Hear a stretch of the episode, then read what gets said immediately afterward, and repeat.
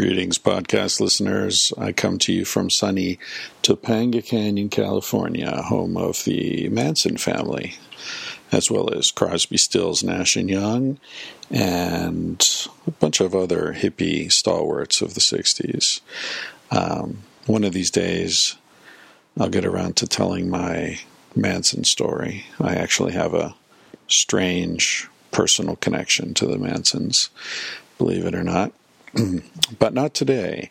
Today I'm recording directly into the computer uh, because my Zoom is not around. My little Zoom recorder that I've been using for these podcasts is not at hand, and I've got some time, so I wanted to throw up another of the archived, of the, uh, not archived, but the um, accumulated podcasts that I've got.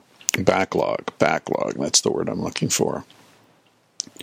So I'm recording directly into the computer using my Samsung, the, the earplugs, ear, earphones, whatever they're called, earbuds that came with my uh, Galaxy. And it seems that the quality's all right, but if you hear something uh, strange, I apologize. I hope I'll, I'll check before I put it up, but uh, it seems like it's okay. Anyway, uh, what did I want to talk to you about? I wanted to say uh, thanks to everybody who's been uh, sending me emails and stuff. Uh, I, speaking of the technology, I've been using this Zoom H4n for all these podcasts, and it's it's great. But uh, the problem with it is it only has two inputs. So, as you may have heard in the Betty Dodson, uh, Carlin Ross interview, it, it, the sound quality is not great because I've only got two mics. So, I try to place the mic so that uh, we're all being picked up, but uh, you know it's not great. And uh, so, yesterday somebody tweeted uh, Daniel Jackson tweeted something. Hey, have you seen this uh, new Zoom H6? And uh, I looked at it, and it's great. It's got four inputs, so it's basically the same machine. It's got some new uh, bells and whistles, but it's got four inputs. So I ordered it. It's four hundred bucks, and I tweeted back to him, "Hey, thanks for the lead. It's great. I ordered it. it looks looks great." Five minutes later, I get a significant donation from Daniel Jackson. Uh, so he not only turned me on to the right machine, but he helped me pay for it. So I really appreciate that, Daniel. Uh, also, this uh, in the last week or two, we've uh, received a donation from Steve Fisher. Thanks a lot, Steve. Uh, got a beautiful email from Mike Miller who is uh, the cousin of Chris James, uh, recent guest on the podcast. If if you haven't heard that uh, conversation with Chris James, I highly recommend it. It's uh, episode forty nine. Chris is an amazing guy, very interesting guy, and he surprised me with how openly he talked about uh, some very private things uh, on that podcast, and uh, yeah, very very gratifying, and I was very very touched. Um, Paul Doherty, thanks for your for your contribution uh, for your Orwell, Ohio cold. Oh, Paul also sent me this crazy photos of these tubular snow uh, formations that are forming around there. Very very strange situation there. Um, anyway, thanks for your donation, man. Uh, great emails from Byron Joel, uh, Gregory Peacock, uh, and uh, some others that I'm forgetting. But anyway, thanks to all of you who make a donation. If you want to make a donation to support the podcast, you can do it at my site, chrisryanphd.com.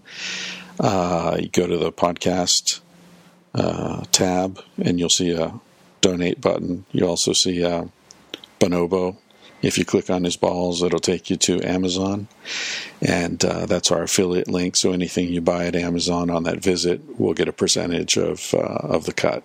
So that's a great way to support the podcast without uh, actually paying anything extra. Uh, in addition, you can always get uh, T-shirts uh, at uh, the same site, chrisryanphd.com. You'll see the store button. Click on that, and you'll see a bunch of different T-shirts and hoodies for the podcast. Uh, there are also Sex at Dawn T-shirts, all supplied by the great Sure Design T-shirts. Check them out. Even if you don't want to get a shirt from us, or you've already got a shirt from us, uh, go to SureDesignT-shirts.com. Take a look at all the great stuff they've got there. Some really cool designs, shirts, dresses, hoodies, uh, all kinds of stuff, all made from this amazing, soft, stretchy cotton that uh, they they have some proprietary technology. I don't know how they make it, but it's great stuff. All right, let's get into the podcast. Uh, I think we're not doing sponsors this week. As Joe Rogan says, fuck the sponsors. So this week, this this episode is brought to you by me, and uh, hope you enjoy it. It's uh, Jason Goldman. He's a biologist based here in LA. I met him at Mindshare about a year ago when I did a uh, a talk it's fun. Actually, the Mindshare talk, speaking of which, just went. They just edited it and posted it. It's uh, it's on YouTube.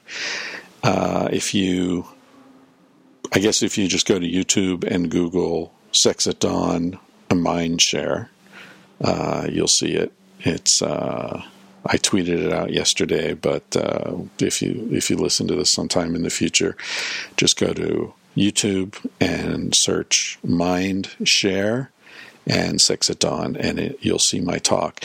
It was a lot of fun. Um, it was, uh, I think it's about 16 minutes that they've got up, and you can see how much fun it is to give a talk when your audience is drinking because it's like a it's a thing where I think it's basically kind of like a dating scene where people get together at these events and there's someone talk you know talking about science or art or whatever it is uh, that sort of gives you a reason to be there, um, but you're also meeting interesting people who are um, interested in in the the subject at hand, presumably. And uh, so it was a pretty wild crowd, a lot of laughs, a lot of fun. Uh, kind of the opposite of TED, which I think I did the Mindshare thing like a week before I did TED. So uh, it was quite a quite a change from a bunch of uh, drinking, young, laughing, wild people in this bar in Los Angeles to uh, TED. Uh, anyway, I'll have more to say about TED in the future. Uh, they still haven't posted my talk. It's been 11 months now. They keep saying they're going to post it, but they don't. Um, and we'll see. I'm waiting. I'm holding back. See, see what they do. Uh, so I'll have more to say about that one way or the other uh, in the near future. Anyway, uh, thanks for listening to the podcast. Hope you enjoy this conversation with uh, Jason Goldman. He's an interesting cat. Ciao. Baby, what's the big deal? Feel what you wanna feel. Say what you wanna say. You're gonna die one day. For example, I could kiss you just because I want to. What's the difference if you turn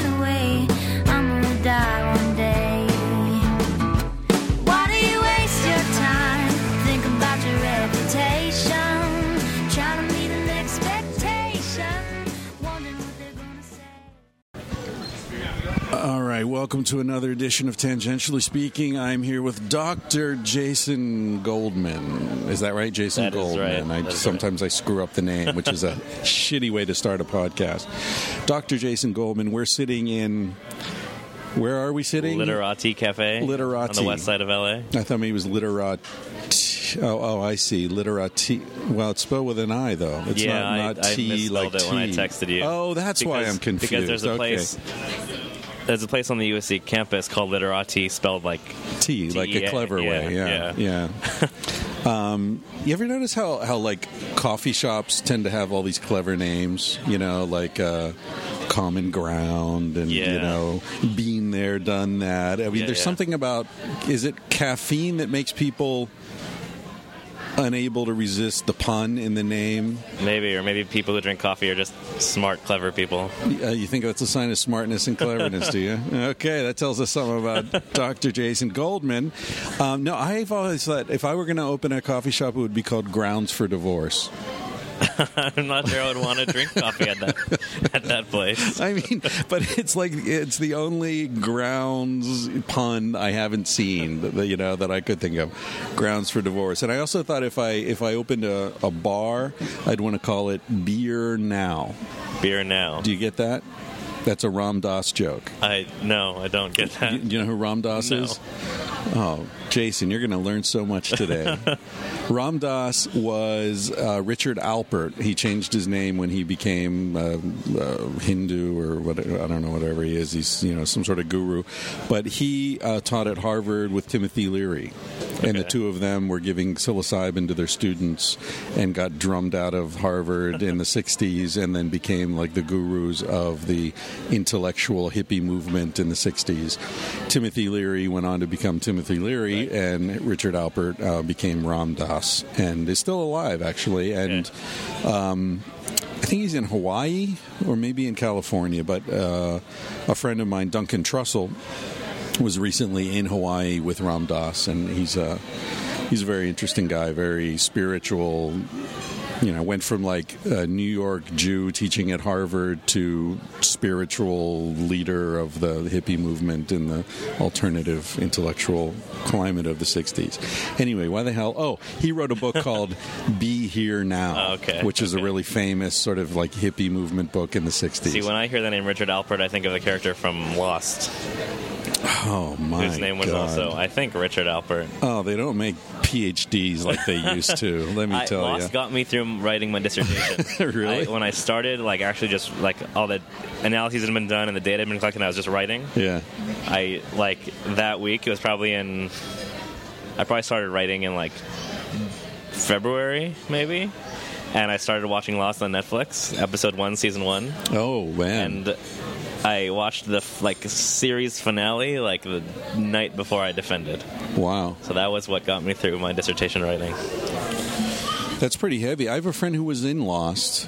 Uh, you you might remember him. He minor character, but he was. Uh, do you remember?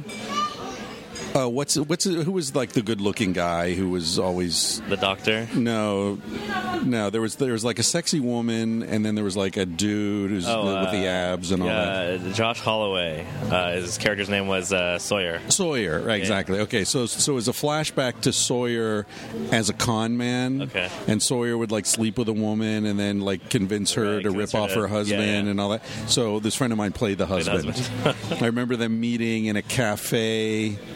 And he was like handing over a suitcase of money, yeah. But then Sawyer sort of freaked out. And he's like, "I can't do this. You're good people," and that was a turning Right, that point was in his turning point. character's development. And yeah, That was um, your friend. that was my friend, who's the son of Dom DeLuise. Did you know Dom DeLuise, the char- the comedian? Know of him. Yeah, yeah. You're a young whippersnapper, Uh, you- even well- though you're doctor. Now, I keep calling you doctor because you, before we started recording, you mentioned that you had just uh, defended your thesis. Uh, when? How- Like a month or two ago. Uh, I defended it in May, May May eighth. in May. Okay, so you're a newly minted PhD, I am. and your your dissertation, your your degrees in biology. It is in developmental psychology. It's in. Oh, I thought you were a biologist. I I mean I studied animal behavior, animal cognition. Oh, actually. okay, right. Um, but in a uh, psychology department, my advisor sort of thought that. Uh, if- if you're certainly not for all questions in developmental psychology, but if you're interested in the starting state of the mind, then human infants are probably the worst things to study because they're kind of useless for six months.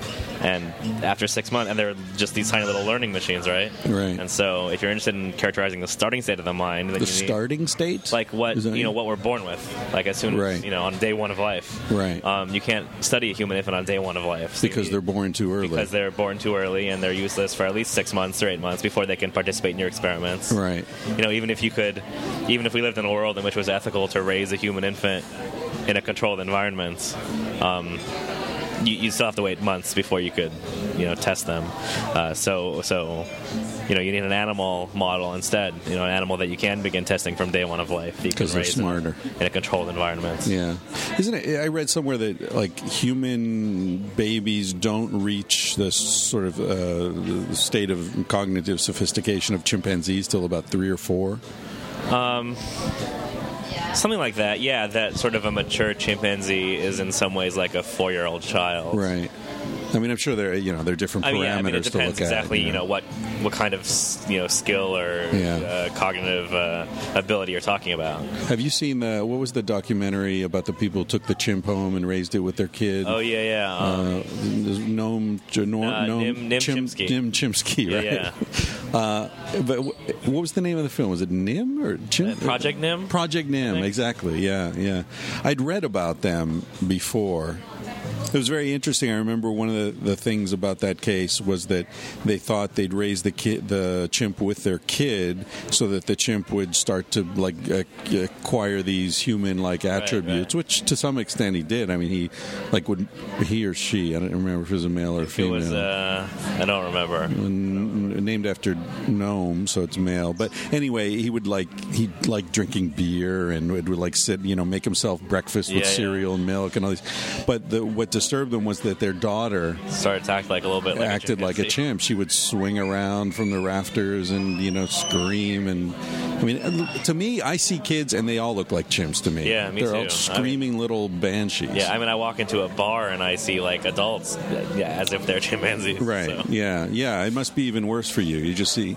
I mean, I, I I look into you know we're in this big cafe. There are people everywhere. To me, they're all just horny primates, Yeah, pretending not to be most of them The because these are hipsters. The more I learn about about humans, the and the more I learn about animals, the let me start over. The more I learn about animals, the easier it is to me for me to see the animal in the human. right.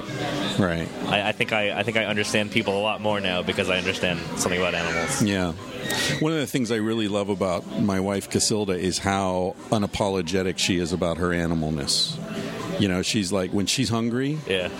get your fingers out of the way. I mean, she, I've never seen anyone. I was with, we were having lunch in New York last week with my agent, and we were joking because Casilda ordered. We're in this fancy, like uh, I guess it was like a French Vietnamese restaurant, you know, in Midtown. You know, every, all businessmen everywhere, and all.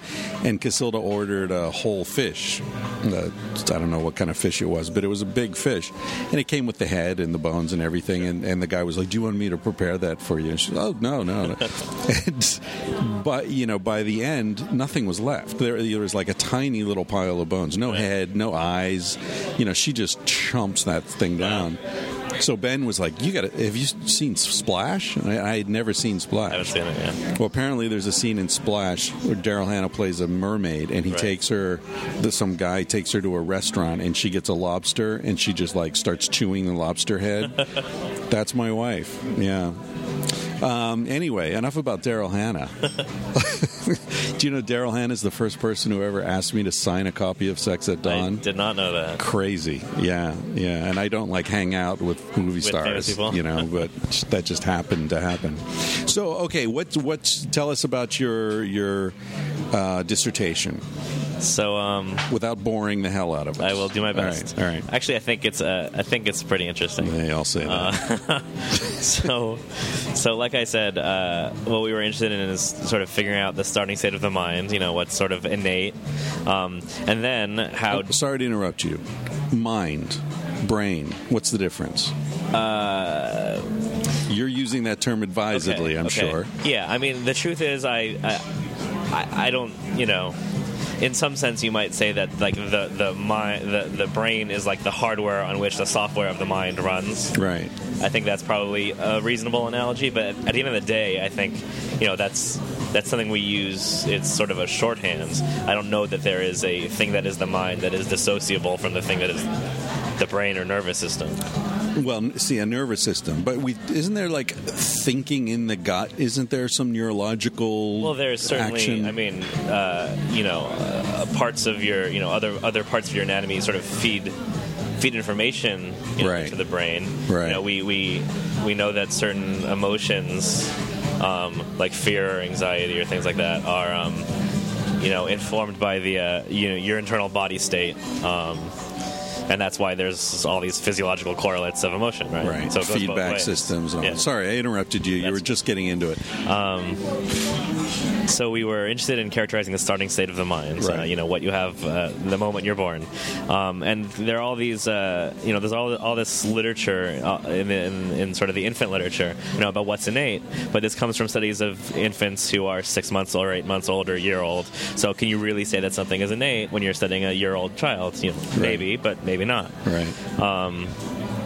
So the question is, what organism, what animal model can we use that allows us to start testing, you know, essentially on the first day of life, um, and that can be uh, raised in a controlled environment from birth? Um, and uh, the answer that that we found was the chicken, um, because chickens need no parental care, and you can, you know. Uh, sort of hatch them on your own in an incubator in your lab, and then as soon as they hatch, you can put them into their cages, um, and they have perfect, uh, perfect uh, visual acuity as soon as they're born. Really? Unlike you know, a human infant uh, can see about a foot in front of their eyes, And and, any closer, blurry. any farther, it's really blurry. Right. Um, but uh, infant chickens uh, have good visual acuity as soon as they're born. They're capable of self-guided locomotion as soon as they're born. They can feed themselves and you know drink on their. They don't need to learn how to do those kinds of things. Right. Um, so uh, we raise chickens in these controlled environments. Um, we we uh, we we spent three years trying to figure out how to do this. You know, so we we actually spent three years designing these cages, these controlled rearing cages. Um, and so we ended up designing ones that had uh, computer monitors on some of the walls, so that we could control everything that, that these chickens ever saw as soon as you know as soon as they were born, as soon as they hatched. Um, and by controlling the kinds of things that we showed them, uh, we could then probe, you know, uh, questions about how they thought about the world and how they represented, uh, how they created mental representations of the things that we were, the stimuli that we were showing them. Do chickens see? Uh, how can I say this? Chickens' eyes are in the front of their heads or the sides of their heads. They're uh, they're on the sides. They're on the sides. so their three-dimensional visual acuity would be different from It'd be a little bit different. Um, part of the reason, in fact, like s- sometimes you look at birds, um, especially birds that have the eyes more on the sides of their heads. Um, you know, not not like the raptors. You kind of see their heads doing this like back and forth sideways dance. Um, and and. Funky that's, chicken. That's They're kind of the funky right. chicken, So that's yeah. kind of to create. You know, we get binocular vision because we have two eyes with overlapping visual fields in the Ah, front of our right, heads. right. Um, birds who have the eyes on their sides of their heads do that to sort of create um, a, an overlap in their visual fields. Interesting. And sort of to, to, to approach uh, something like binocular. I, I can't imagine what it would be like to do to, you know, I don't, I don't know what that feels like, but that's sort of the idea that they do that to get a sense of depth. I remember reading somewhere that predators have their eyes in the front of their heads and prey On the their eyes sides. on the sides. I read that too. Where did I read that? Um, it seems to be true for birds because, as you mentioned, the raptors, which Yeah, are predators, have the eyes in the front. yeah, and it's true, I think, in lots of cases among mammals. Right. um, you know that if you're a prey animal, um, it, it's it's more adaptive to have, a, to have a much wider field of view, even if, Right. even if you lose some dimensionality. Right. Yeah. Okay. So so back to the ch- funky chickens.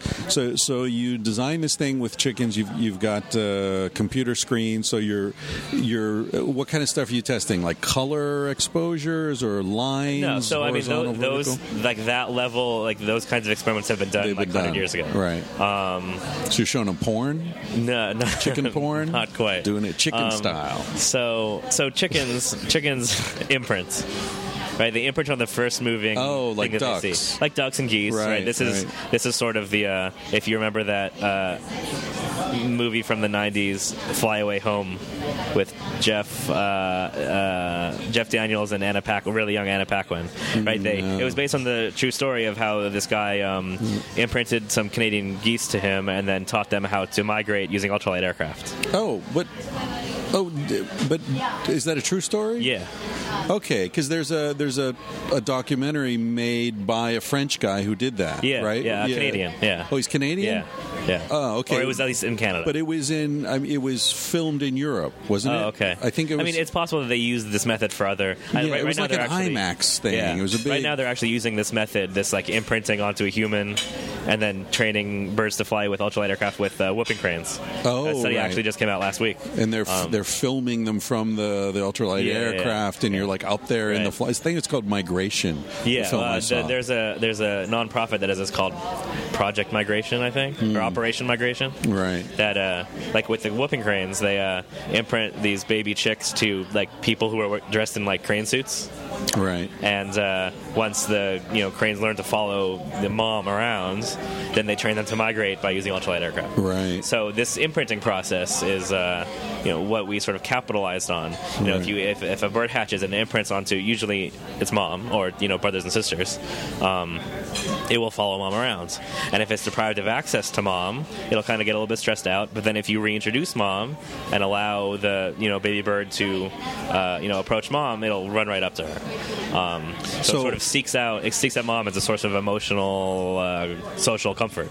Is there a like a, a window where this imprinting would happen? Yeah, there's sort of a sensitive period. It's the first uh, few hours. Uh, it's within the first day of life, basically. And what happens if if the chick is in isolation for the first day and there it passes through that window? Right. So then it wouldn't uh, imprint, or at least it wouldn't imprint as strongly. Oh, but it could still imprint later. And then, so there's, uh, I mean, there's the sort of the main imprinting, and then sometimes in some birds there's like a secondary. There can be a secondary imprinting. Right.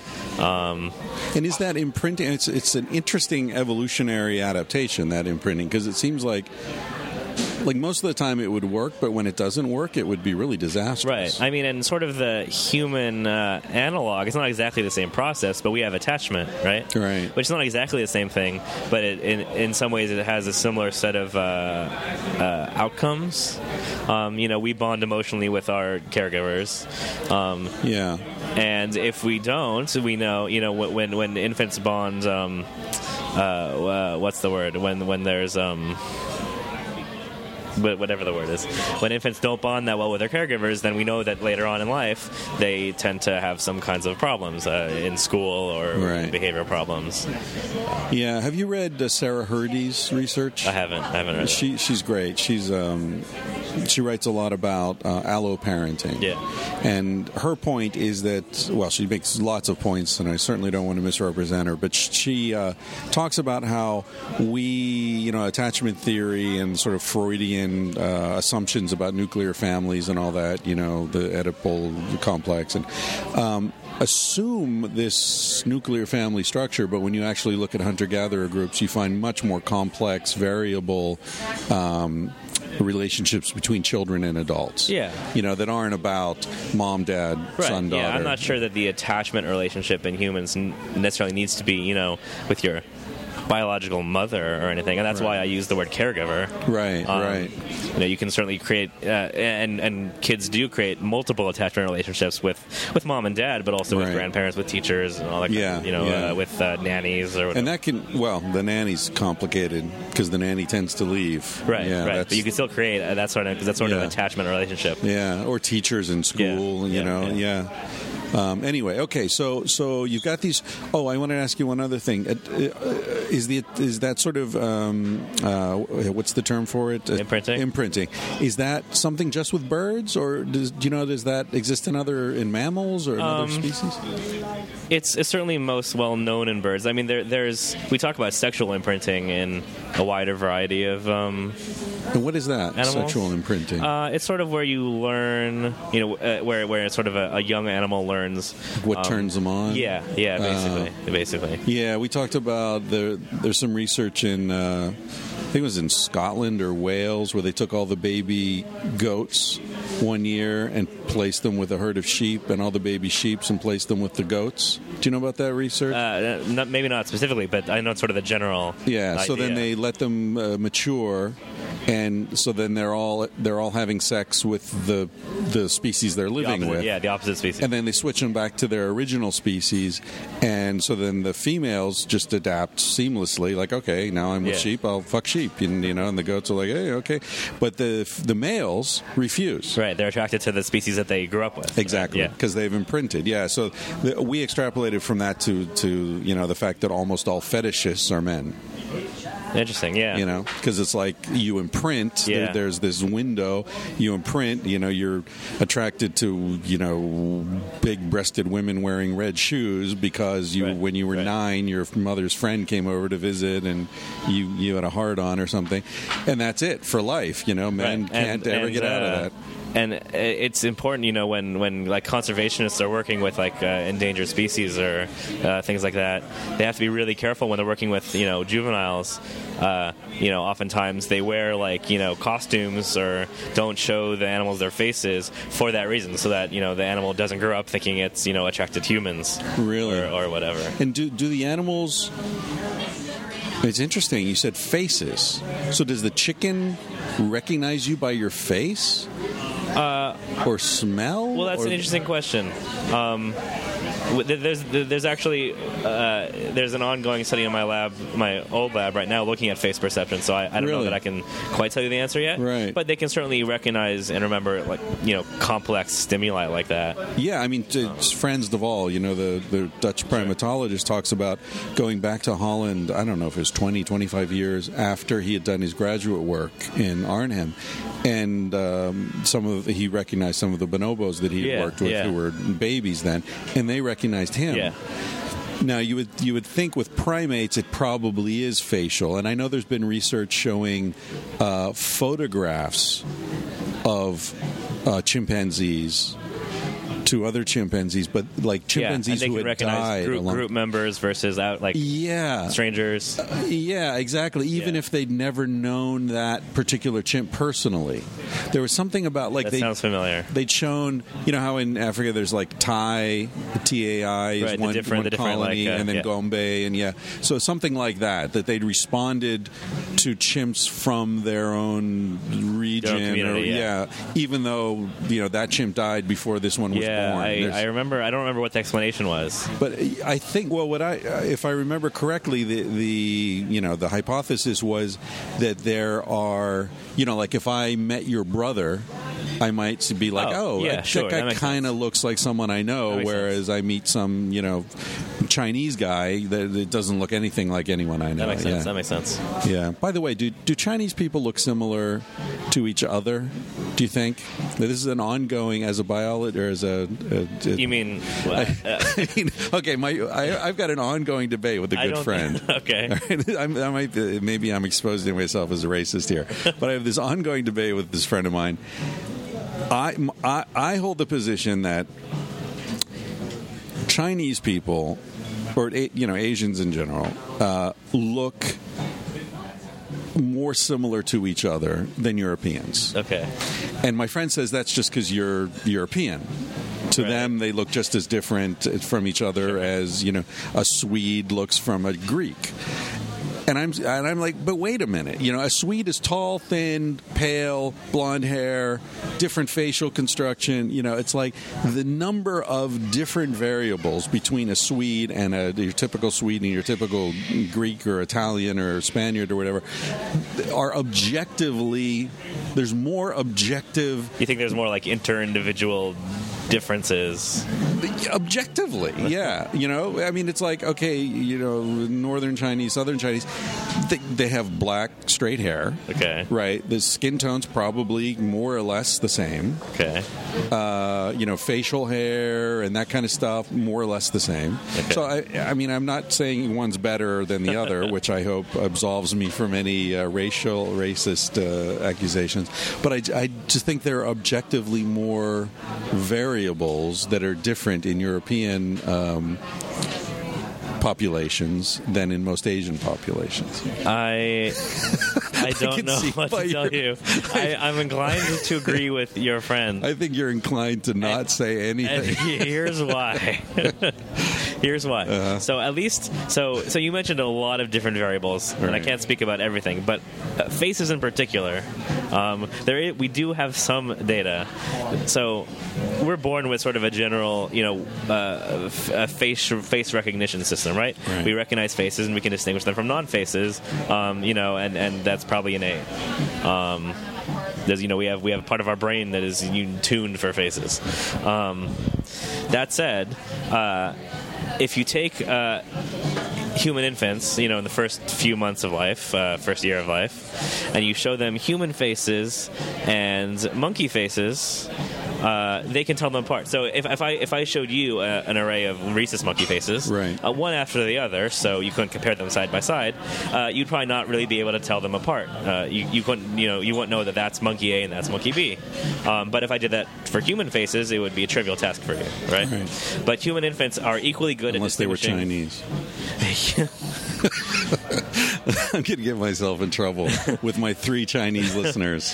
human so human infants Uh-huh. are as good at distinguishing among monkey faces as they are among human faces Really? and as they age the the ability to distinguish human faces obviously uh, uh, stays the same or improves Oh. Right. but the ability to distinguish among monkey faces uh, sort Atrophies. of uh, uh, right Yeah. right because we're sort of born with this general face processing system and as we age we gain expertise with our species because that's who we spend our time with Right. and we sort of lose expertise um, or never gain expertise uh, distinguishing among other species. Although, So- although we can gain that expertise later, Right, we someone like. Frans We can gain it de Waal, back. who goes to a zoo and he's like, Sure, "I know like, you like, and you like and any you." other skill. Yeah, um, yeah. and vice versa. Uh, I, I believe the study's also been done with infant monkeys, and infant monkeys, I think, the reverse. Uh, you know, they begin being able to distinguish among human faces just as well as their own species. Ah, right. And then as they uh, age, they retain the ability to distinguish their own species and lose it for other species. Right. So my my my inclination, the reason why I'm inclined to agree with your friend, is you know uh, someone like uh, me or you, I assume, was probably raised mainly with other people of European background, and so um, you sort of retain the expertise to distinguish among those people.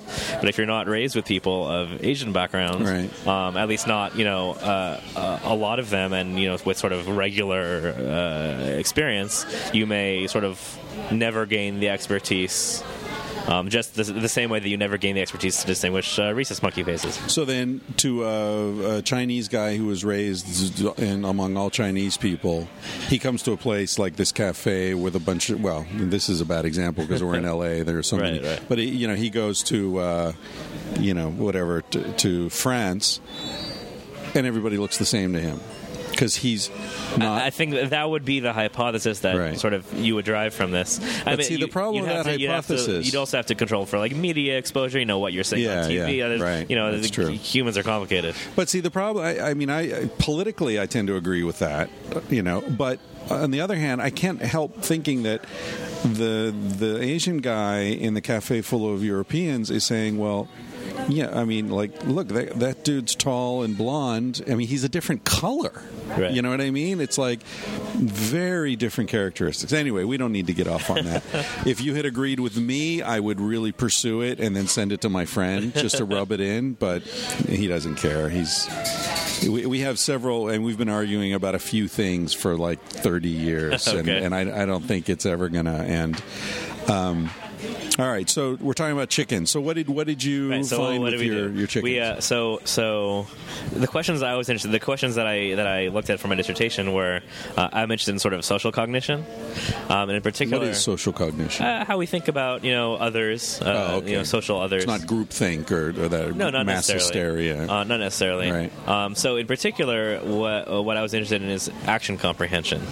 Um, so, something that's you know trivial for us, for example, is to distinguish between a goal-directed action and an accidental action.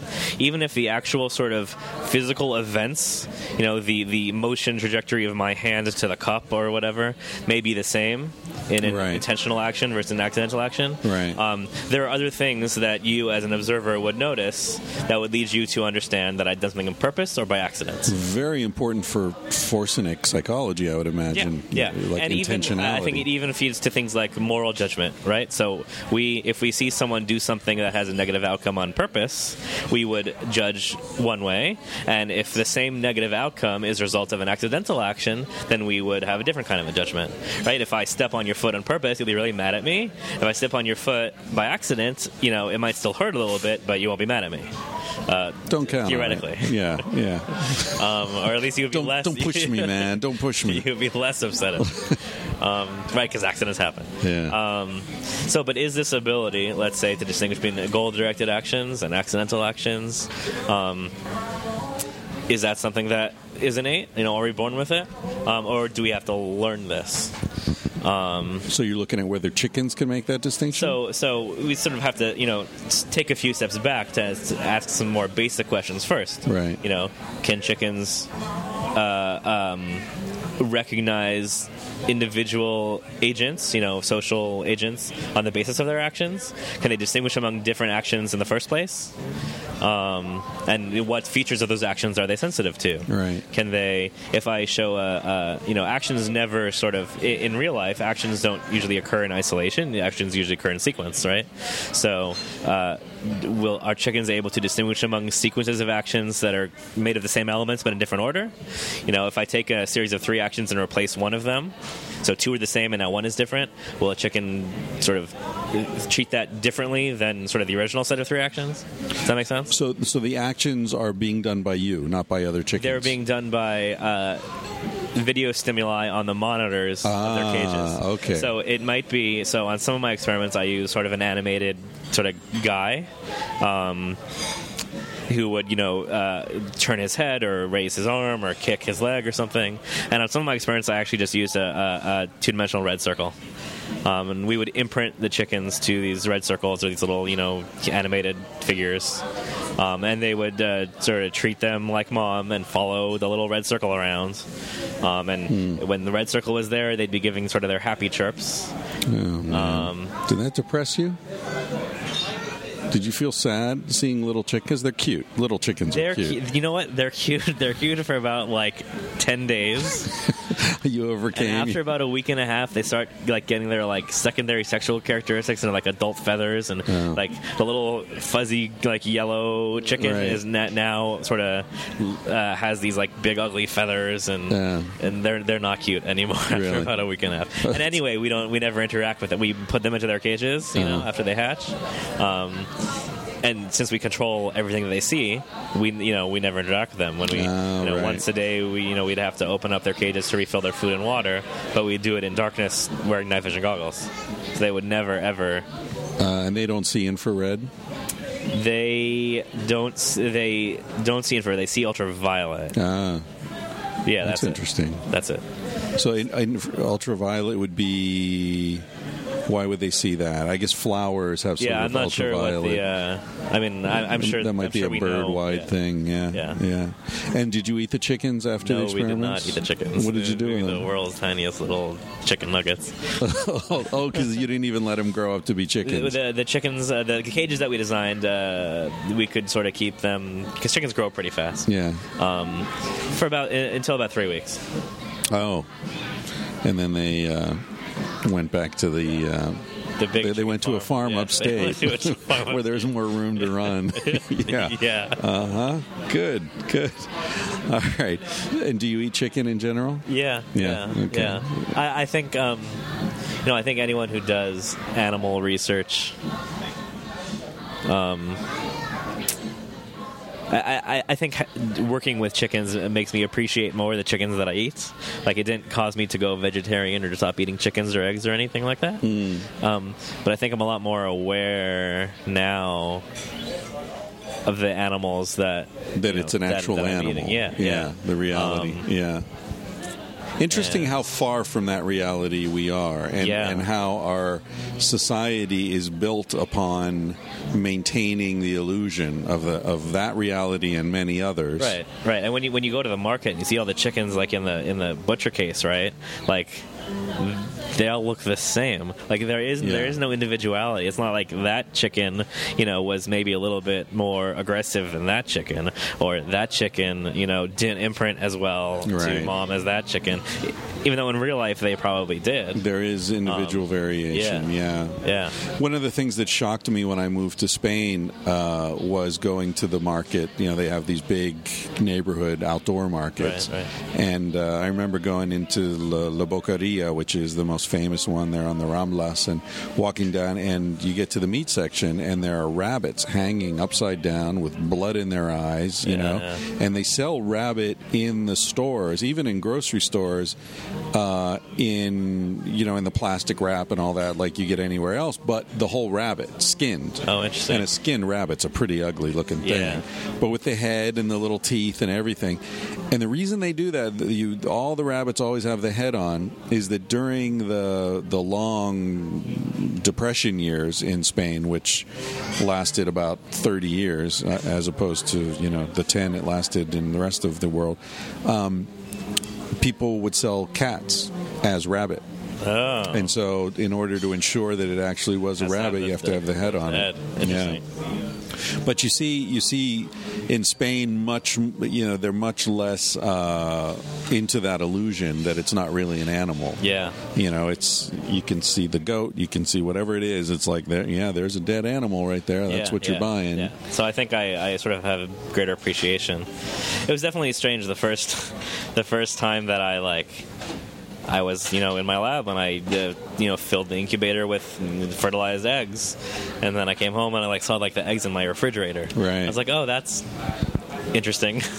yeah, yeah. but uh, but, but yeah, it's real. And and I one of the things I'm I'm uh, working on in this book I'm working on now is called Civilized to Death. And one of the things I'm really interested in is are, are the repercussions of living in a society that has a vested interest in you not knowing what's real whether we're talking about food, we're talking about war, we're talking about uh, you know our entertainment systems and our so much of our society is built around creating this artificial world in which a hamburger is not a dead cow, Right. And an egg didn't come out of a chicken's ass or colloquium or whatever the hell it's called, wherever it comes from. Where's an egg come from? uh, the cloaca. Cloaca, Yeah. yeah. which is essentially its ass. I It's- guess their ass it's, and it's all it's it's everything. it's the ass and the pussy inclusive. together. There's no taint. Chickens don't have taints. no, they do not.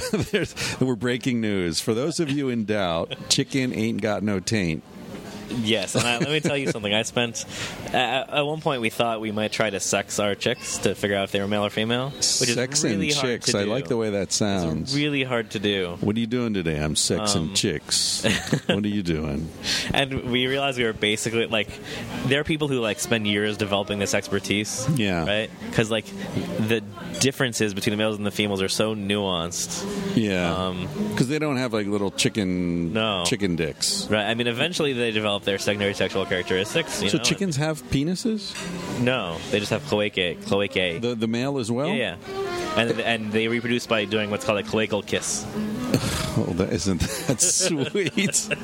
Which is like, what? How does that work?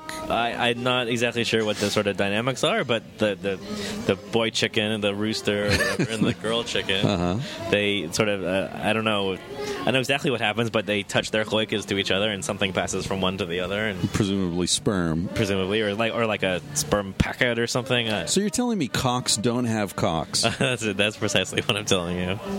Okay, so right, chickens, but fe- female. So chickens don't have taints, and cocks don't have cocks. I, I mean, Right. I am really getting disillusioned about chickens today, and why? We, you know, why? Why do we say cock then? I I don't I don't have an answer. to I think it has something to do with crowing in the morning Maybe because they're loud and obnoxious. in the morning, especially morning wood. Okay. Anyway, uh, what the hell were we talking about? You were talking about cloacal kisses and oh, sexing chickens, and how hard it is to sex yeah, the so chicks. I, I think we basically sort of gave up because we realized we were probably just sort of at chance, just guessing. Oh, right. Um, but yeah, the way you sex a chicken, uh, uh, you know, uh, when it's a, an, an infant chick, you know, before it has its secondary sexual characteristics, is there's the cloaca just looks a tiny little bit different. right. So yeah, I've I've seen my fair share of cloac uh, cloacae. You've done your time in the trenches of Yeah. in the Yeah. cloacae Yeah, trenches. Yeah. All right. So, uh, so now you, after how many years studying uh, chicken cognition? Uh, the last uh, three or so.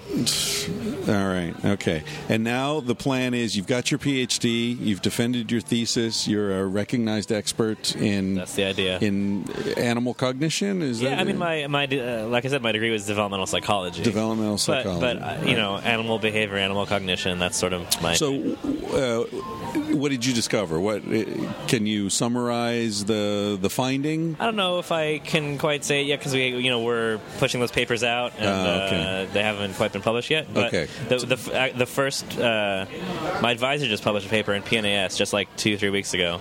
That was the first uh, paper to come out of our sort of of this this project. The proceedings of the National Academy, of Science, Sciences, which is yeah. big, That's high big impact Yeah, factor. Yeah, yeah, it's big, big for our lab. Good. So and, and that was on the object uh, recognition. So in our lab, there's everything from you know the kind of social questions that I was looking at my, dis- my dissertation And this to is UCLA, USC. USC. Yeah, two questions about object Trojans. recognition and uh, and just you know numerical cognition, navigation. A numerical cognition. Interesting. Yeah. Chickens can count. Chickens can absolutely count. I mean, uh, so can desert ants. Most species can count. Um, at least, uh, and, and most species that have ever been tested can represent exact numerosities up to three or four, Really? and then ha- can sort of approximately represent larger numerosities. Um, it's one of the like best worked out areas of cognition is numerical cognition. Which is why. Have you heard of the Pirahã? Uh, the Pirahã, Is it, yeah. that tribe in the Amazon. Yeah, Upper Yeah, Amazon. yeah, Yeah, yeah. Daniel Everett. Yeah, Yeah. That's a big. Uh, I mean, there's all sorts of interesting stuff about them. cognition But- stuff. Yeah, yeah, and they can and they can also represent exact like they can rec- represent exactly three and exactly four. and then but not exactly many. five. Yeah, it becomes many after So they can that, represent approximately fifteen, and they can represent they can distinguish between approximately fifteen and approximately thirty because that's like a one to two ratio. Right. Um, Yeah, But very, exactly very 15. interesting in terms of cognition Yeah. and, and that kind of stuff. A friend of mine, uh, John Colapinto, wrote um, an article about Daniel Everett and, and those people for the New Yorker. Yeah, and I he, think I read he went up and lived with them for a while. Really interesting. yeah, yeah, yeah. Yeah, fantastic. Talking about Noam Chomsky, he's they're, they're sort of uh, great rivals. Yeah, yeah, yeah. Because that questions the whole idea of of inborn grammatical Right, right. structures. Um, okay, so chickens can count. Uh, yeah, so and there was there's one lab in Italy. There's like one other lab like in the world that studies chickens, like chicken cognition.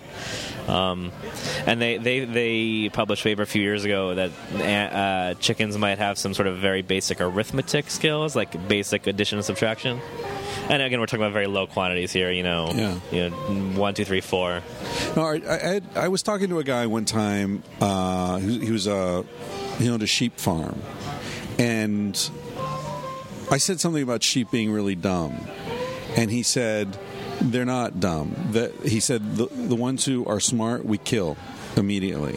we don't let them breed. Interesting. We don't let them li- live because the smart sheep is the one who figures a way under the fence, Ah. and then everybody else follows him out. Yeah, yeah. So once you see that, that one of your sheep ha- shows any sign of intelligence, you slaughter him. Interesting. Uh, and and so I wonder, you know, to what uh, our domesticated animals are being bred for stupidity as well as size and quick growth and you know fertility or Yeah, I mean that's such a complicated. You know, what is it? What does it mean for an animal to be stupid? You know, if if we mean stupid compared to a human, well, I mean compared to where how the species would evolve out of captivity. right? Yeah, but even that I think is you know because it's already you know we've we have domesticated these animals, and so then if we took these domesticated animals and then just kind of let them breed normally, you know, without any control. That's you know they're no like like a, a domesticated dog is not a wolf Right. And even if we took a bunch of domesticated dogs and stopped any kind of controlled breeding, they still they won't like revert back to their wolfness, right? They would they they they'd, per, they'd perhaps be different from what they are now, but they'd Yeah. still be dogs, Yeah. Yeah. That's true. Or or or they'd evolve into something evolve into something else, you know, millions of years down the road. I read a book recently called The World Without Us. You ever heard of that book? No. It's an interesting book. The the idea is what would happen to various parts of, of the planet and society and so on if uh, all human beings disappeared tomorrow. So, like one of it was like Manhattan. What would happen in Manhattan? Right. How long would it take until Before it it returned? like wild again. Yeah, and so you know he spoke to engineers, like the guys who who man the pumps under the streets that Right, are right. constantly pumping water out, and they're like, well, you know, like okay, this would happen if if there's no one here to t- hit that button. You know, the next uh, hurricane that came through would flood everything, and then you'd have the rusting of the pylons holding the biggest buildings. You know, and then they'd topple over. That would be about twenty years, and so he just goes through this whole thing. Yeah, and one of the points he made was like uh, cats would pretty much be fine because Yeah. they return to a feral state readily, quickly, yeah. and they whereas dogs would all be eaten by something. like, like there would be no dogs I in, in five years. All the dogs would be gone. I mean, uh, And rats, interestingly, that we think of as the great survivor, he said rats wouldn't survive without humans. really, Yeah, they need Sort humans uh, to parasitic or Right. They would be, you know, all, predators would just take care of them very quickly. Yeah. Yeah. Uh, interesting book. So, okay, so now you're. We were talking before I turned on the mics and stuff. Um, you know, you were sort of you're at a crossroads, as everyone is who finishes Yeah. their PhD after toiling in the fields of academia for years. Uh, and you were thinking, on the one hand, you could keep doing research and, and you know push the boundaries of knowledge, and on the other hand, you you're you're a very good writer and you're a very good uh, speaker. I know. I saw you give a talk. Uh, that's where we met, At, uh, right? Mindshare, yeah. Mindshare, yeah. Yeah, and you kind of bummed me out a little bit. I think you went on before me. Is that right? I think I went on after you were first, Was I? And then I went, and then and then there's the third talk, the sort of neuroscience something. Oh, okay. Oh, I don't remember, but I remember you were very good. Oh, I thought, oh, okay. s- See, I was I was bummed out because I was like, I have to go on after like Chris Ryan. Like, Oh, the great, everyone the famous. everyone knows him, and like he has a book, and like you were preparing to give a TED talk. and Yeah. I was like, well, who am I? Yeah, yeah. As it turns out, remember I, I, I tested a line, I Yeah, tested a joke. I then because everyone loved it, uh, at, and then I did it at TED, and nobody loved it. Interesting. Yeah, that Very crowd led me astray. I know, I know. Different demographics. Yeah, nobody it was like everyone had like two or three cocktails by the time we started talking. Yeah, They should do that at TED. It would be better. Um, okay, so uh, so so you've decided to is that out? So I so I I mean I Are you there- ready there to are many- announce it to the world here? Uh, well, I don't know what I'm ready to announce or not. Anyway, there are, there are many parts of research I really really like that I really enjoy still. Um, you know, I, I am not one of those people who like hated grad school. I really enjoyed actually grad school. You know, uh, overall, I think if you don't hate it at some point, you're probably doing it wrong. But um, but I also I really like you know writing and science communication. I think it's really Yeah. important. Um, I think at the end of the day, I would give up research to to write Yeah, but I wouldn't give up writing to keep doing research. yeah. So Well, that that's the important distinction. I remember reading, uh, or I actually was watching an interview with uh, a poet whose name I don't remember right now. W.S. Merwin, perhaps, who lives in Hawaii, and he's been living in some little house. Actually, it's probably not so little Not since little. he's very famous now, but a house in the jungle in Hawaii, right? And the interviewer said to him, "Don't you miss the city and the you know the the life, the culture, and all that?" He said, "Oh yeah." When he said when when I'm in Hawaii, I definitely miss the city, and when I'm on tour, I miss right, Hawaii. But the thing is, I miss Hawaii more. So, so that's Yeah. you know you choose where to stay by what you'd miss more. So Yeah. you'd miss the writing more so. if I mean, you I, were. I like writing just as a as a you know as a as a practice. I, I sort of self-identified as a writer since like high school. Really? Um, yeah. I didn't start you know writing about science until much later, obviously, but um, yeah, I like telling stories. I like figuring out you know. i- In a particular, you know, how to how to take sort of a new new finding or new paper and spin it into a story, or sort of create at least some sort of sense of beginning, middle, and end. Yeah. and I like uh, I like sort of the you know diversity of things I can write about. You know, as a researcher, you're sort of in your little sub sub sub sub field. Um, and you know, as a writer, you can you know today you can write about uh, uh, you know efforts to to uh, save the endangered whooping crane, and tomorrow you can write about you know the cognitive capacities of a desert ant. Um, Yeah, you can really follow your interest. I mean, if you get a, if you develop your own platform, Yeah. people know who you are. You can just do whatever you want. I've Yeah. got a friend who, he's not a scientist, but he's a, a writer who, he's published probably ten books now, and. I mean, you wouldn't believe. Like the first one's about chili peppers.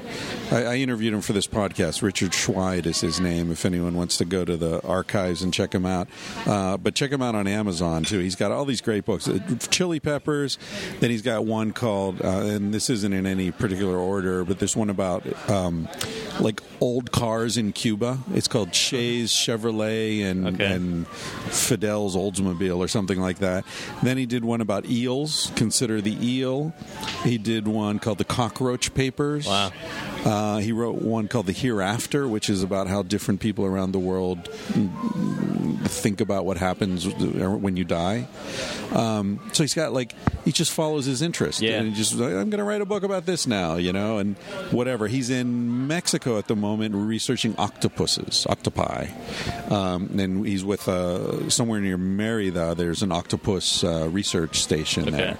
Really interesting Yeah, animals, yeah, octo- octopus. My God, talk about intelligence. yeah, you and know? a very sort of alien. Intelligence. Yeah, exactly. Yeah, yeah. Which which.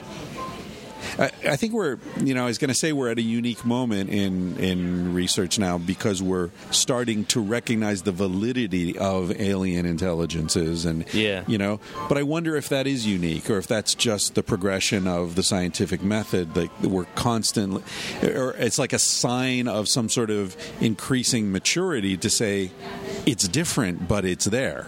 Like, Yeah. you know what I mean? Like how men in in uh, primate research until the 70s really uh, nobody believed that other primate female primates had orgasms Right, and right, then you right. get f- women researchers in and they're like no that macaque is obviously having an orgasm come on dudes you know right, right. like you we start recognizing more as more different kinds Right. of people The get sort into of the- same but different. yeah yeah Yeah, I um, I mean, I, I don't know that we're necessarily at this like you know turning point that there's any kind of a revolution, um, but I, I, I think you know I, I think we're probably as a society in some ways we're maturing to a point where you know we can look.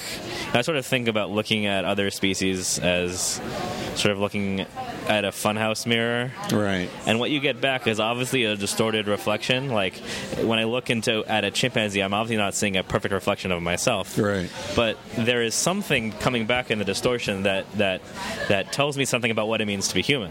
yeah Um, for sure and so I think I, I, I'd like to believe that as a society or as a culture, we're sort of maturing to the point where we can sort of be aware of that. Um, and like we were talking about before with like, you know, the animals we eat, like, I don't think we're quite there yet, obviously, because we're not ready to see that in a chicken Yeah. or a turkey or a cow or a pig.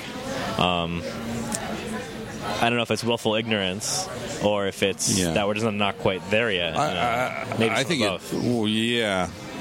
I mean, the problem is that these structures exist. You know, like it's under the terrorism laws, you're not allowed to photograph uh, a slaughterhouse. Interesting.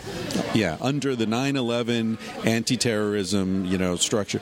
So, because you know, uh, people from PETA or whatever would go undercover Sure, sure. and take you know video of the way they treat these animals, and then that comes out and people react to it. Of Right. course, they react to it, right? So, I think we have an in a built-in it's what you're saying. You look at an animal, you're seeing an aspect of yourself. You are an animal. Yeah. I can't believe that people still get upset when I say we're apes. Yeah. You know, like we didn't descend from apes; we are apes. Right, right. And that's still controversial for people. Yeah, I don't You know, we're that. not apes. Like, with the, do you shit and sleep and eat and fuck? Then you're an ape. All right, you're an animal. Get over it. Yeah, you're yeah. not a We're fucking angel. species. Yeah, I know we might might be an interesting, uniquely interesting species, certainly to Certainly to us. ourselves, Yeah. but I mean, you know, we are not uh, non-animals. I mean, Yeah. please. And and the you know having this uh, this mythology that we're somehow not part of the biological world. Um, what's up with fucking stainless steel hermetically sealed caskets? What do you think? What process do you think you're stopping? You know, with Yeah, You know, I, I, I never even thought about that, but yeah. I mean, the whole de- denial of death is a big part of this book I'm right, working on right. now. So I actually like. I sort of take comfort in the fact that when I'm dead, like the worms will, you know, eat my body. Yeah, well, but you know what? It's illegal to like have yourself, you know, someone declares you dead, you're, you know, next of kin or whatever, and then they bury you in the backyard. No, you can't do that. Right. You know, it's got to be this whole, you know, blah place, blah yeah, blah. yeah, I mean, okay, I guess I can understand that. you know, you don't want your public health concerns. Yeah, yeah, yeah, and You don't want to check like you know like the we live in LA. You don't want to you like have like a mountain lion tearing up your flower bed. Oh, I thought you were going to say something about like you know, uh, you know, or crazy people Satanists, looking for, or people looking to dig up a a celebrity. skull. You Right, know, like, like, you "Ah, I want a skull on my desk. Right. Yeah, yeah. Like it's hard enough having people like drive by celebrity houses. Like imagine if people could go and dig up like a celebrity. celebrity skeleton. body. Welcome, and it'll be a reality show. You know, celebrity grave robbers. Yeah.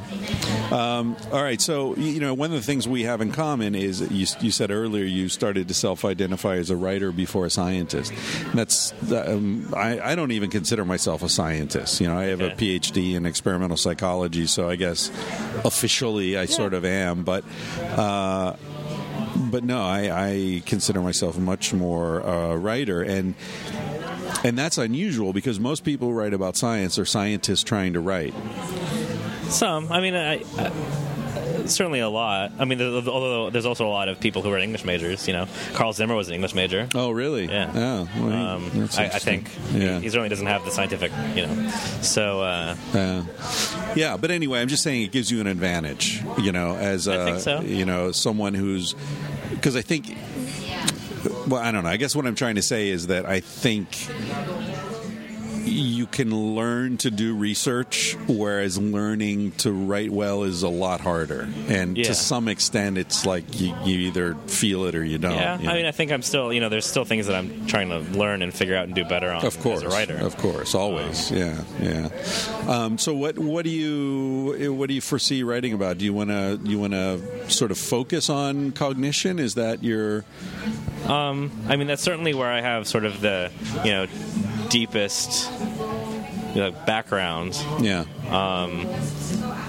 You know, uh, I can, you know, I can, if there's like a new paper out in animal cognition or animal behavior psychology, I can almost always write it up without doing any like reporting because like th- that is where my expertise is. Right. I don't have to talk to other experts. right? Um, but I, I'm I, I'm I, I'm starting to sort of try to push myself to write about other kinds of things. Generally, they've still been sort of animal related, human animal relationship, zoo biology, all these kinds of sort of things that sort of uh, you know float around as like sort of a, an epicenter of animal behavior, animal Right. cognition.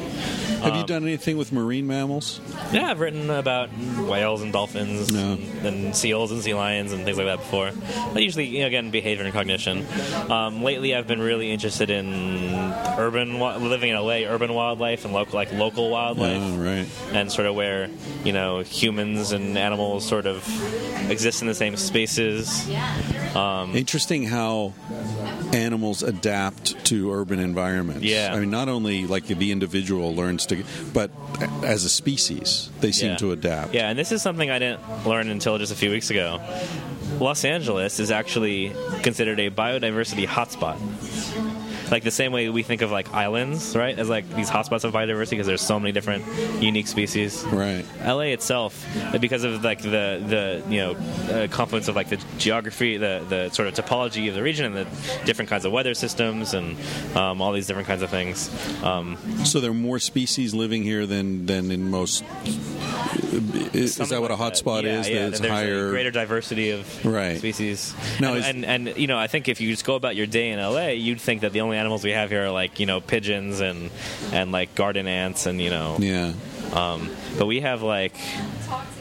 I mean, we have mountain lions, right? We know. And Yeah. uh, like, there's the one famous one who Griff- Griffith Park, um, who tweets Uh, Oh, or really? Someone tweets as the mountain lion. really? Uh, yeah, I think it's uh, P22 Mountain. P22 is like the, the his his like yeah identification number. He's got a he's got a radio collar. Uh, Uh, it's like Mountain Lion P22 or P22 Mountain Lion. Um, but we've also got, uh, you know, like something like seven species of hawks uh, that are native and like eight different species of owls. And we've got golden eagles and we've got peregrine falcons and we've got like 18 different species of snake. And we've even got a few like species of fish that are native to uh, like the rivers and, and sort of streams of LA and LA County. Um, and we've got, you know, uh, raccoons and, and Possums. and I saw a possum and- last night. And uh, we've got two different species of squirrels, one native and one invasive. oh, really? Yeah. Um, uh, there's just so much, Yeah. and you sort of, and sometimes, sometimes you have to sort of pay attention to realize that they're there. Yeah. Obviously, in most cases, animals stay away from us, just like we stay away from them. Um, What do you think about um, the, the the theory of the uh, mega extinction? When humans first came into North America, they like wiped out all the uh, megafauna. yeah. Do you have a, an opinion on that? You have, have you thought about that? I mean, I don't. It, it certainly seems consistent with our behavior, but um, Yeah, I think it's bullshit. do you think they that they died out for a different reason? Yeah, yeah. I mean, yeah. Why would you? Like, if you're, first of all, I mean, uh, to me, the numbers don't work Yeah, out. I don't know enough to. You know, I mean, like, why? There were these huge, uh, you know, mastodons and stuff. Okay, so mastodons and these big camels and horses and Right, you know right. big deer and all, all these huge animals everywhere. So, okay, you're you're spreading across this new continent and your population's growing, but we know hunter-gatherer populations grow very slowly. It's not like agricultural where they Right. just fill up the ecosystem immediately in a few generations. So, aside from the numbers not making sense, you know, why would you like go to the trouble of hunting down the very last mastodons when you've got all these other animals? Right. Yeah. You know? Yeah. And also, the, some clams went extinct at the same time, and you know other kinds of mollusks. Can, Yeah, I don't know. I mean, Yeah. you could you could imagine, you know, maybe that it's not that we were necessarily bringing down the mastodons ourselves, but that you know, because because you know. Species exist within ecologies, Right, right? so we you burn know, maybe down we the were competing for the forest or same the same something. food, Yeah. right? Like right now, uh, uh, there's the new research from like Yellowstone, where they found that when they like reintroduced the wolves, like the bear population benefited because the Ah, wolves were right. preying upon like the elk, and the elk, uh, uh, when, when- there were more elk, they were eating more of the berries, and so there were fewer berries available for the bears. Yeah. And now, if there are fewer elk, there's more berries for the bears. Yeah, Um, yeah. And and the, also last week uh, we heard in the news that like the recovery of sea otters was beneficial for. Uh, uh, seagrass or kelp or something. Yeah. Like so, you know, species don't exist in a in a vacuum. yeah, Um, so I, you know, even if we weren't necessarily bringing down the, the mastodons and the giant camels and everything, you know, there probably there there may have been other ways in which our presence impacted the right, ecosystem. right. Yeah, that's certainly that's the best way to. You have to look at it as a system. Yeah. it's not, as you say, it, the species don't exist in isolation. Um, what else was I? I was just shit. I just lost it. Talk, say something interesting while I try to remember what my question was. Uh, just dropped out of my head. Yeah, whatever. Um, where, where can people find you? Uh, people. So right now I'm blogging for Scientific American. So Okay, right. Uh, my blog's called The Thoughtful Animal. Um, As if there were only one. if That's were- a human centric. Well, so that was kind of why I fell upon that name. Oh, like my thing is, from the beginning, I've been writing about how like we're not all that special. Okay, good. It's Um, ironic. Yeah, um, like all animals are thoughtful in their way, Right. right? Um, So, uh, what about self awareness? Uh, the you know the test, the the red spot on the head, The- the mirror test. Yeah, did Darwin develop that? I think. Darwin? I don't think Darwin did. I think so. I thought it was Gordon Gallup. No, Like, no, no. I think Darwin did that in a zoo in London. really? Yeah, yeah. Okay, Yeah, I'm we, not. we can bet a coffee on We it. can or bet some, a coffee some on it. friendly I thought it was- bet.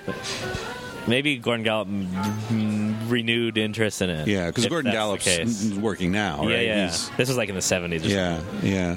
Is Gordon Gallup the same guy who did the the the sperm displacement theory, the semen displacement theory, Uh, sounds where he had the dildos and the artificial vaginas and the. I uh, that sounds in- vaguely familiar. Is he a, like SUNY? yeah, he's like upstate New York. Or Yeah, uh, Binghamton or something. Yeah, Yeah, yeah, yeah, that same guy. Um, Yeah. Anyway, what we're talking about is a test where you know you sedate an animal, you put a, a red paint a red dot on its forehead that it can't feel because it's on the fur, and then when and there's a they've already been a um, what's the word acculturated or something with Uh, like a- habituated? habituated to a mirror in the cage, and then they when they come to they sort of look at themselves in the mirror, and if they touch the the spot, then you know they recognize that the animal in the mirror Is a is him. Yeah, it's not some other. yeah, ch- yeah. So. Uh, uh, human children generally pass the mirror test, and chimpanzees at like two to- and a half or yeah, something. yeah, they have yeah. to be a little bit older. Yeah. Um, and chimpanzees and chimpanzees bonobos and, bonobos dolphins. and, and, and dolphins. They, it's obviously a different kind of a task with Yeah. dolphins. It's more like because a dolphin can't touch its forehead, Right. Right. So they did something where But they they'll, would, like, turn they to would, try like, to see They would it. like mark on the side of their body or like sham mark so that they would get the like feeling of being marked, but it wouldn't actually be anything there. Right, right. And then they would go and uh, see whether they spent more time inspecting themselves in the mirror, Right. like on that side of their body. Right.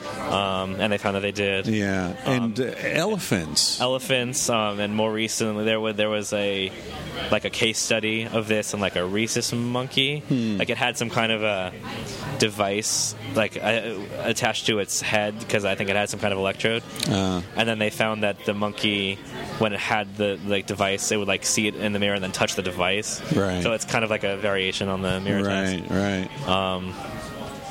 so I, it's it's interesting because like there are animals that we sort of think of as intelligent, right? Which again is a complicated it's a complicated question, but like dogs, for Right. example, domestic dogs, which by all accounts are fairly intelligent and at, at least in terms of, you know, social intelligence like socially interacting with humans are sort of they're a better model than chimpanzees in some Right. ways.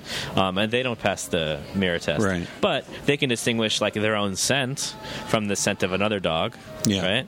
So the mirror test, I think, is just not always the best way to look.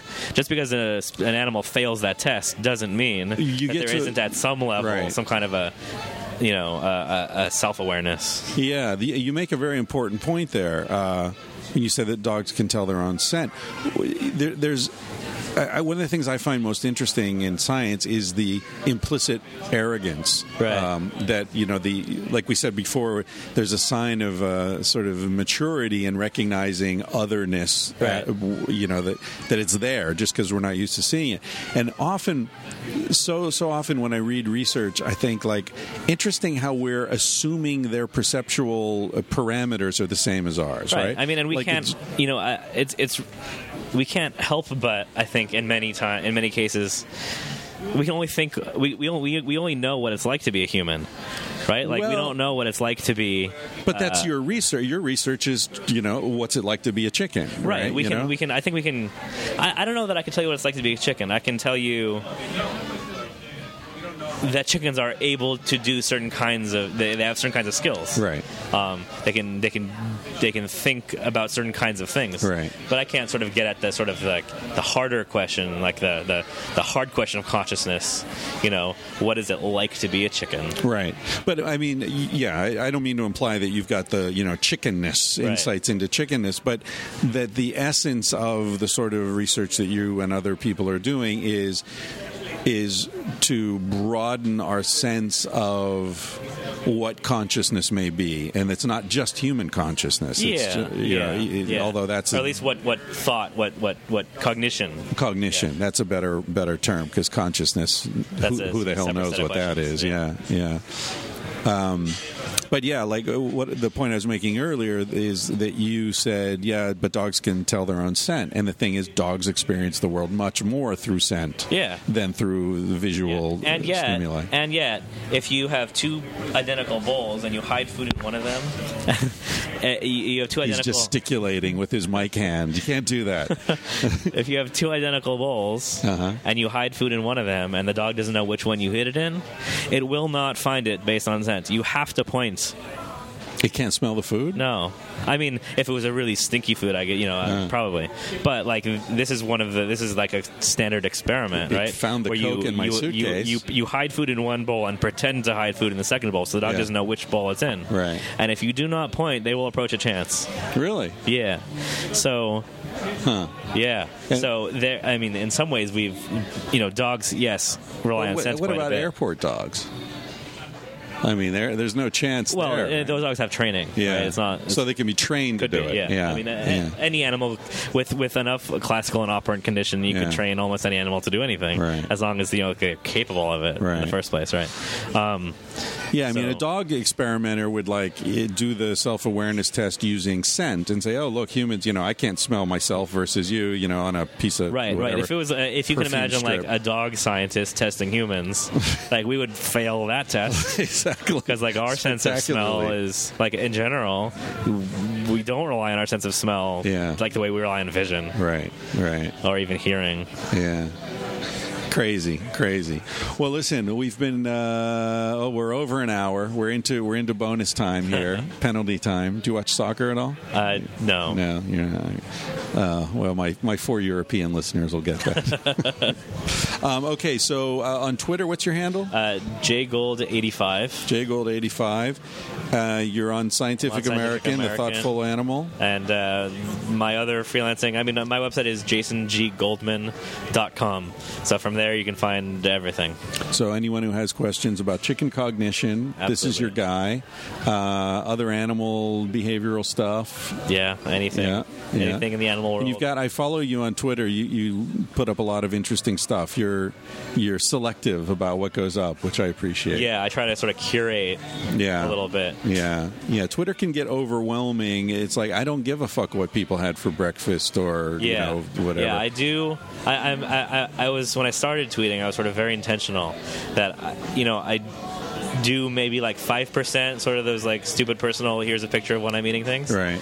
Um, in part because I think it's important, important to humanize the scientists per- that like yeah, we do normal personal- things, Right. Yeah. and we're not always like reading blog posts about science. Yeah. But then like 90 or 95 percent is you know This things I think are interesting. Yeah. yeah, yeah, I appreciate that. All right, hey, thanks for doing this. Thank This was you. Fun.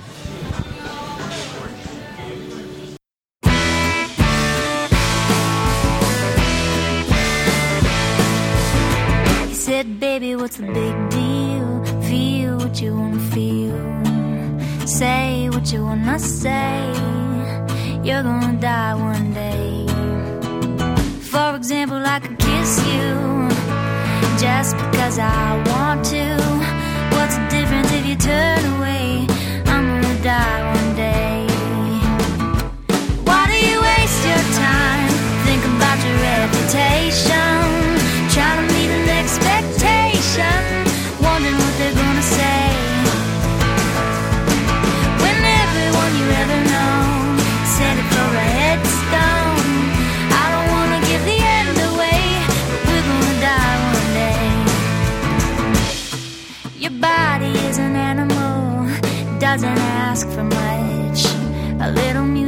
Soft touch. Why don't you let it out to